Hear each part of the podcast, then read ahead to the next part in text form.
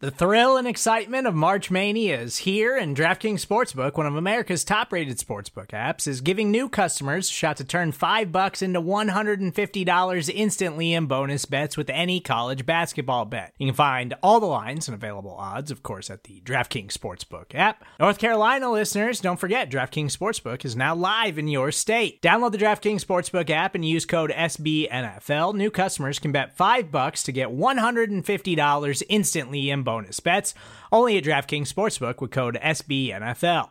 The crown is yours. Gambling problem? Call 1-800-GAMBLER, or in West Virginia, visit www.1800gambler.net. In New York, call 8778-HOPE-NY or text HOPE-NY. In Connecticut, help is available for problem gambling. Call 888-789-7777 or visit ccpg.org. Please play responsibly on behalf of Boot Hill Casino and Resort. 21 plus, age varies by jurisdiction, void in Ontario. Bonus bets expire 168 hours after issuance. See DKNG.com/bball for eligibility, deposit restrictions, terms, and responsible gaming resources. The following segment is from Monday, Football Monday, on the SB Nation NFL Show, where we're discussing your favorite team. Subscribe to the SB Nation NFL Show to make sure you don't miss conversations like this one. Look, after how you're treating Kansas Cityans and Kansas Chiefs fans, it's hard for me to even say this to you, but the Cowboys just feel like a team that could be the best team in the league, and it's because of units and players picking each other up. Like, this is what championship teams and championship seasons begin to look like, where you have signature wins like this, where the backup comes in and beats Kirk Cousins. Man, Kirk Cousins is just It gives me the heebie-jeebies thinking about his career. I want to interrupt you to tell you, I want to tell you one thing, Pete. So the last four quarterbacks who have won games for the Dallas Cowboys all got their first win as a Cowboys quarterback on the road against Kirk Cousins' team. Matt Cassel in 2015 won at Washington. Dak Prescott's first win was on the road against Washington. Andy Dalton's first win as a Cowboys quarterback was on the road in Minnesota last year. And Cooper Rush. I'm higher on Cooper than, or I'm less low on Kirk than most. But yeah, this was bad, dude. I mean, this was real. But he wasn't the only problem. But this was a Vikings team that was 1 of 13 on third down. Gross. I mean, you're not going to beat anybody doing that. And what I mean by like other units stepping up, I think you got to highlight Micah Parsons in this game. 11 tackles, 4 for a loss, a quarterback hit, 2 quarterback pressures, and 2 run stuffs. And that's what I mean where, okay, you have Cooper Rush. The defense kind of realizes, like, we got to keep this game somewhat manageable. If we can keep them under 20 points, maybe we can get to 20-ish and win the football game.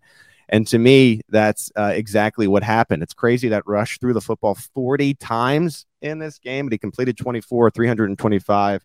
The 2 touchdowns. I saw RJ, and this is an RJism. This was the first name to the last name touchdown in NFL history, with Cooper to Cooper for the game winner. And it was just, I think, a credit to the backup and a big spot being ready. This is not like other situations like in New York where you got to think about playing Mike White. This was a one-gamer. Who knows? Maybe there's a team interested in Rush in the offseason or something where you can work something out. But I just thought it was a good win, a good, reliable game by Rush. And Kirk Cousins continues to just keep the Vikings where they're going to be forever with him, which is at 500-ish. We'll have a good game here. We'll get back to 4-4, maybe end the season 9-8, losing the first round of the playoffs, and then you're stuck with Kirk Cousins again. Like, that's you're in football purgatory, as they say with this guy.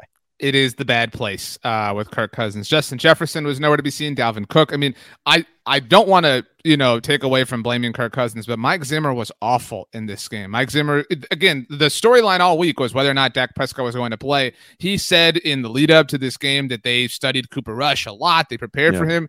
Xavier Woods, not the wrestler, but former Cowboy safety, said that they actually didn't prepare for Cooper Rush. They only watched a couple of clips of him all week long. How do you do that? Like, how do you not that there's a lot of film on Cooper Rush out there, but how do you not do that? What's more, Pete, is one of the plays of the game from this contest for the Cowboys was the 3rd and 11 conversion that Zeke Elliott had at the very end that gave the Cowboys the fresh set of downs right before Cooper Rush threw the game-winning touchdown. That was only made a 3rd and 11 because on 3rd and 16, the Vikings tried to call back-to-back timeouts. And Mike Zimmer was asked about this after the game and said that he forgot that he called a timeout before trying to call another one. I mean, just a total collapse of a game.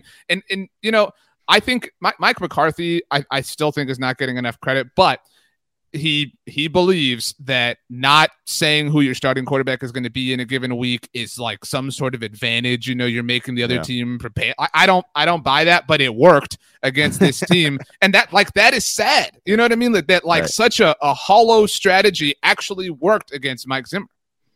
Well, I mean, time and time again, Cousins has these spots where it's a primetime game and he's suddenly playing a quarterback like this and he loses the game. And it goes and plays right into the idea that this guy cannot play under what is the spotlight. This is a game that the Minnesota Vikings should have won. As soon as Dak Prescott is not playing, the Vikings should have won this game, and they did not. By the way, your boy, Cedric Wilson, might be the best quarterback on the team. A career 4 for 4, 80 yards, a touchdown, and a perfect 158.3 pass rating at a 35-yard completion to C.D. Lamb in this game. To shout out to Cedric Wilson.